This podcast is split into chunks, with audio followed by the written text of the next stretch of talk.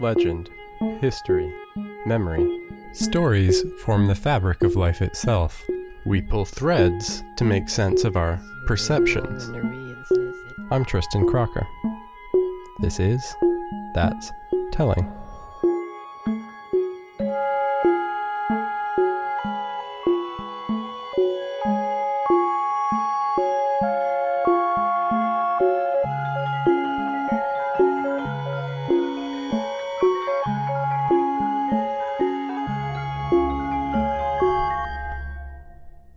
Episode 3, Sister Aimee. I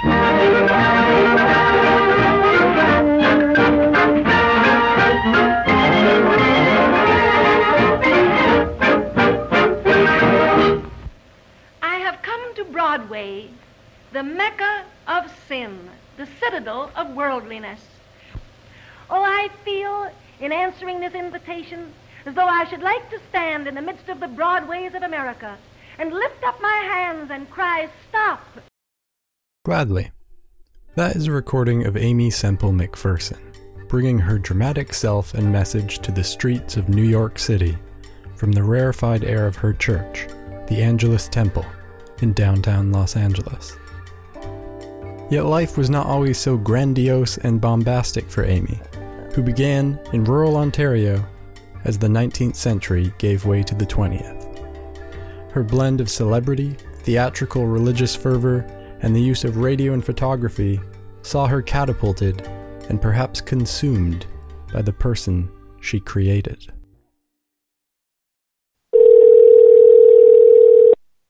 Good afternoon, Derek Gearloff.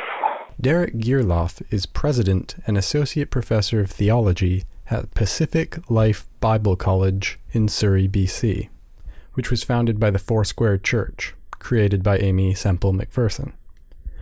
While he is biased favorably towards her work, his knowledge of her biography is quite thorough.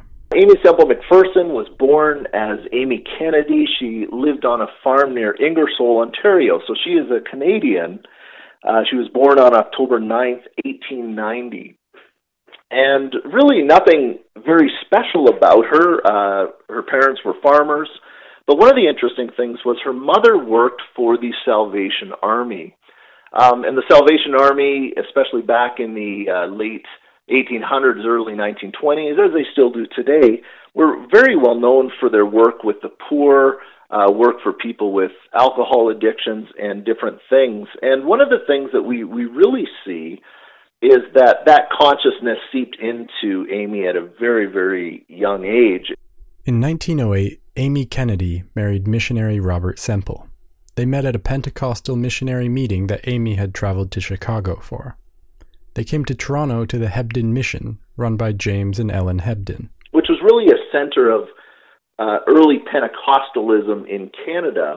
And it was there that she received this experience of the Spirit, what she would call this speaking in tongues. Aimee and her new husband Robert shared the goal of living as gospel missionaries. They left from Toronto for Hong Kong, where they would be preaching. However, things didn't go entirely to plan.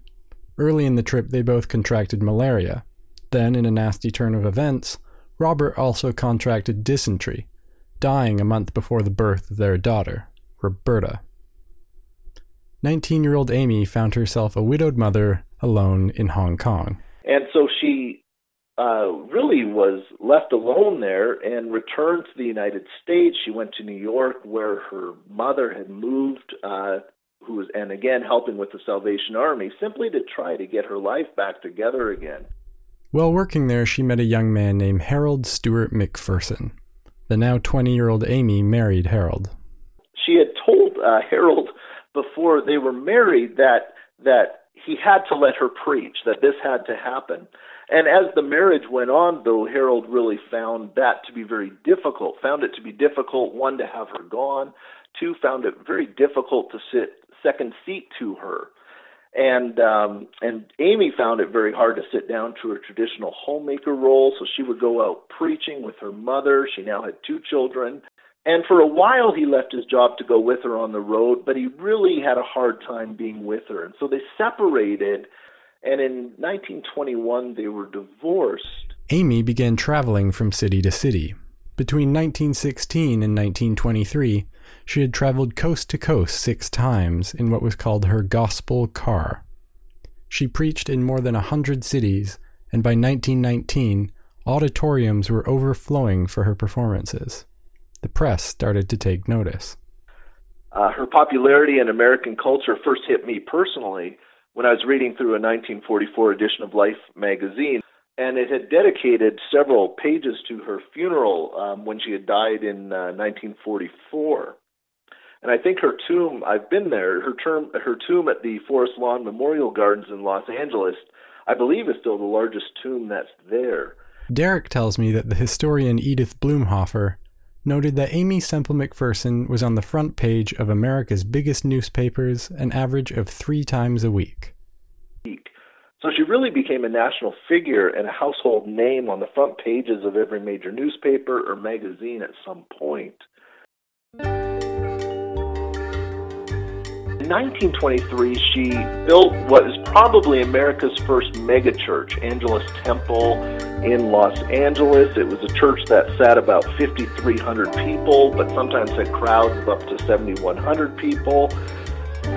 And she would fill these auditoriums multiple times, preaching up to about 22 times a week.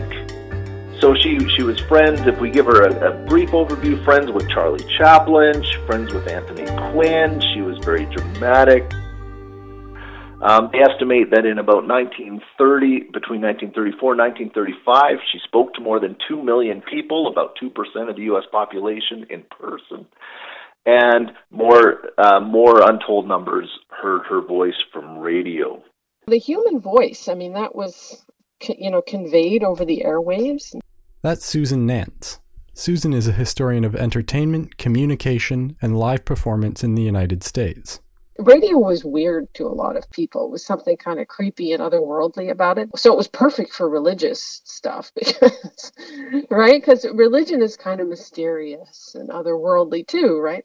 And people had great emotional response to what they heard on the radio. And I think the success of so many of these radio preachers in this period was part of that.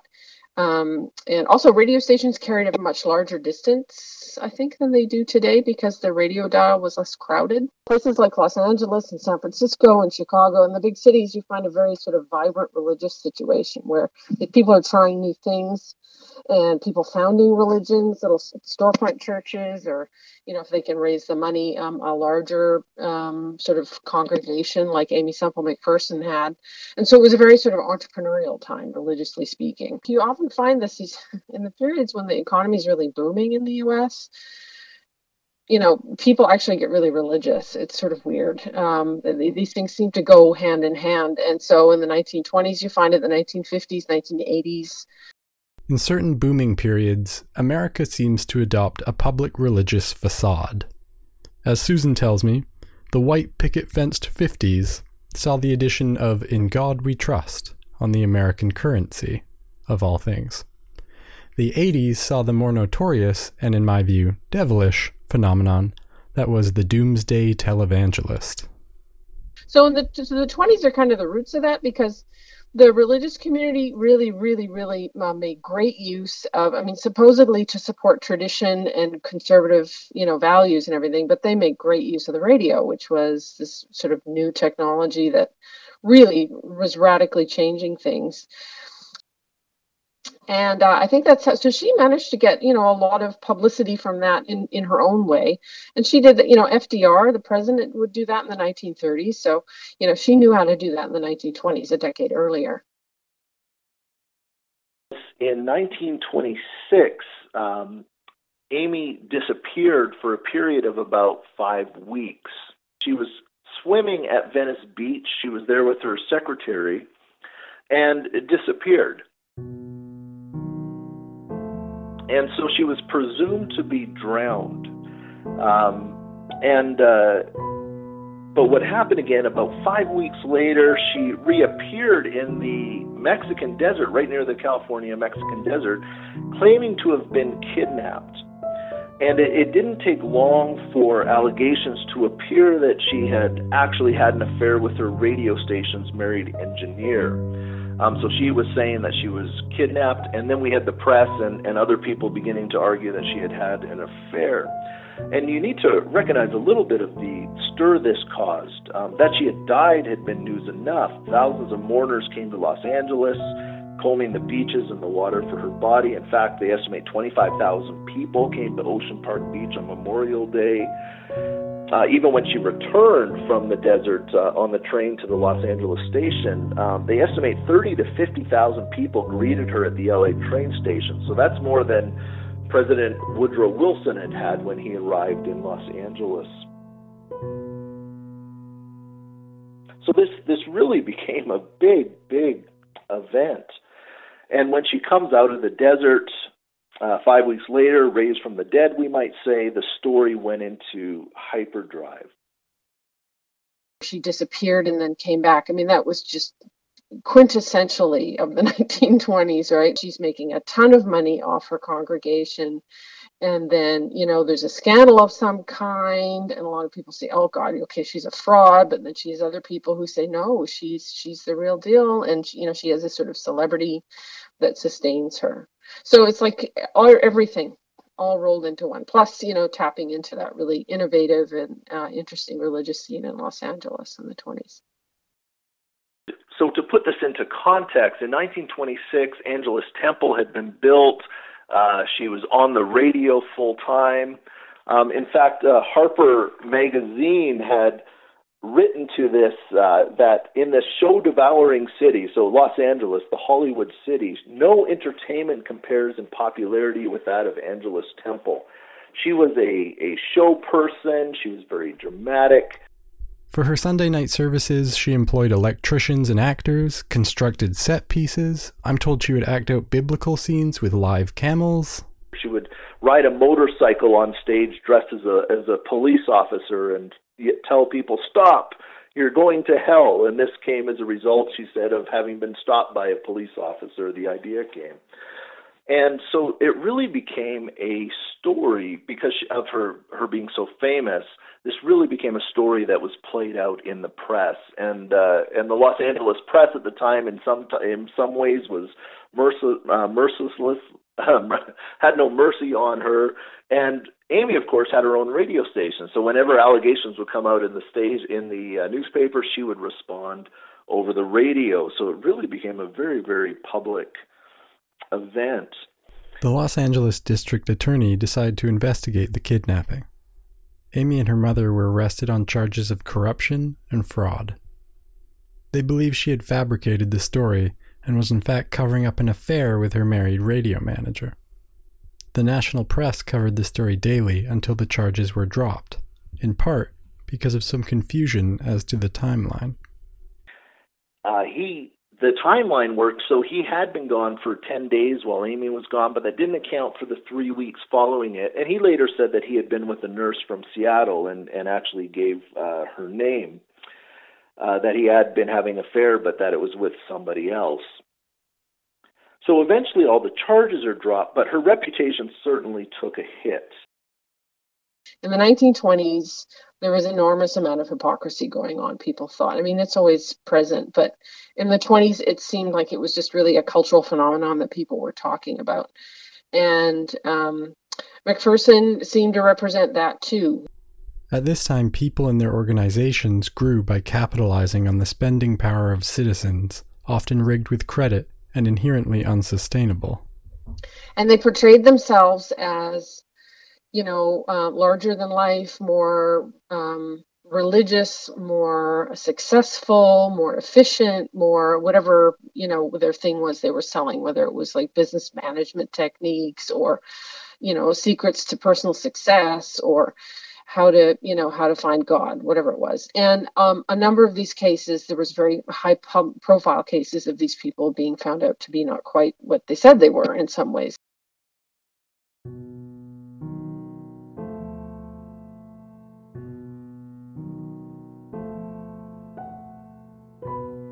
Same time, her popularity, I would say both positively and negatively, only grew, and so did her ministry at Angelus Temple.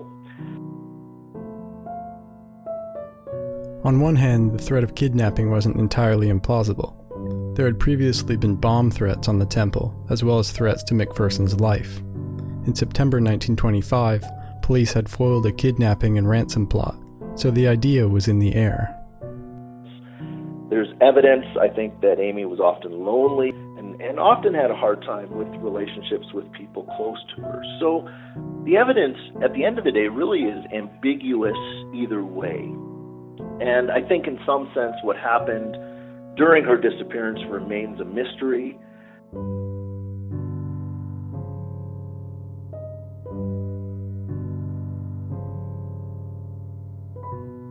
The 1920s is also a period when we think about celebrity being really important.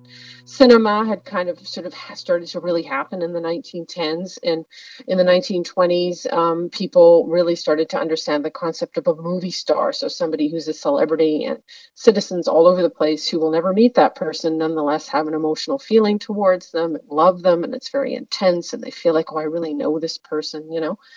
And that's very common today, but that really required a combination of, you know, the moving image, I think, and then radio and all the very many cheap magazines and stuff that were out there. So Aimee McPherson managed to really capitalize on that because she made herself a star. I mean, she was a religious leader, but also a celebrity. In the kind of sense that Babe Ruth was, or Lindbergh, the guy who flew planes all over the place, or Rudolph Valentino, very famous movie star, or many people did this in this period. So she was one of them. She became only the third person in Los Angeles to gain a radio license. Sometimes when I think of the movie L.A. Confidential, and you realize the Hollywoodness of Hollywood at that time, you have Aimee, who is this as popular as any actress or actor that's out on the stage, although she's not doing it in movies, she's doing it in her church. You have the media aspect of it. You do have mafia. You have all these different things that are in Los Angeles in the 1920s and the 1930s. And so it really is almost a perfect storm. And she really fit that storm. She fit that storm. She fit that place of Los Angeles. It worked for her. It allowed her to become popular and to spread her message. And yet at the same time, it had all the undercurrents and the trappings, I think. If you look now at the promotional photos used, they seem staged and unconvincing. But that might give some insight into who her audience might have been, as well as the fact that nothing's really changed. If you look at a lot of the photographs that appeared in the magazines promoting the movie business in the 10s and 20s, and in the advertising, you know, some of these actresses and actors were getting, you know, promotional deals where they would, you know, promote a soap or a cosmetic or whatever it was. You know, you see a lot of the same kinds of imagery. When the followers will have looked at that, they will have seen something different than you and I do now, and certainly something different than, you know, the critics of her would have seen, right? It's it's that phenomenon, you know, where, I mean, we still have it today, right? I mean, President Trump's supporters, you know, he tells a bald-faced lie and they say, he's telling the truth, he's a man of his word. And the critics of Trump are saying, oh my God, he just lied. You know, if they're like two people look at the exact same thing and they see something completely different, right? To me, Aimee Semple McPherson symbolizes a uniquely North American phenomenon. A combination of entertainment, status, self-betterment, money, lies. But underneath that is a sort of bombastic optimism. Someone who thinks you're in on it with them. Or so it might seem. And Orson Welles also. Oh, you mentioned War of the Worlds. What happened in that case just showed like how likely people were to believe what they heard on the radio just because they weren't used to it yet. In the same way that in the early days of the internet, people believed anything they found online. And now we know that you can't do that. Despite all of the media, the money, and the controversies, perhaps one of the strangest things about McPherson is that amidst a hurricane of seemingly insincere proselytizing, whatever her reasons, through her social work, she had an effect on the lives of people in Los Angeles. The actor Anthony Quinn, who attended Angelus Temple, in fact, he used to translate for her, told an interviewer this. He said, during the Depression, The one human being that never asked you what your nationality was, what you believe in, and so forth, was Aimee Semple McPherson. All you had to do was pick up the phone and say, "I'm hungry," and within an hour there would be a food basket there for you. Aimee Semple McPherson died on September 27th, 1944, at the age of 53 in Oakland, California. While the cause of death is officially listed as unknown, it's believed to be an accidental drug overdose. I am coming out to help bring you back, if I can, to the fold. Give me a burden for souls, Lord. Give me a love for the lost.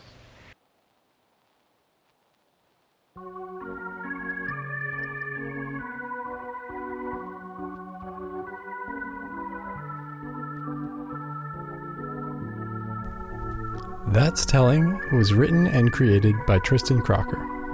That's me. All of the original music heard throughout the show is by Paul Crocker.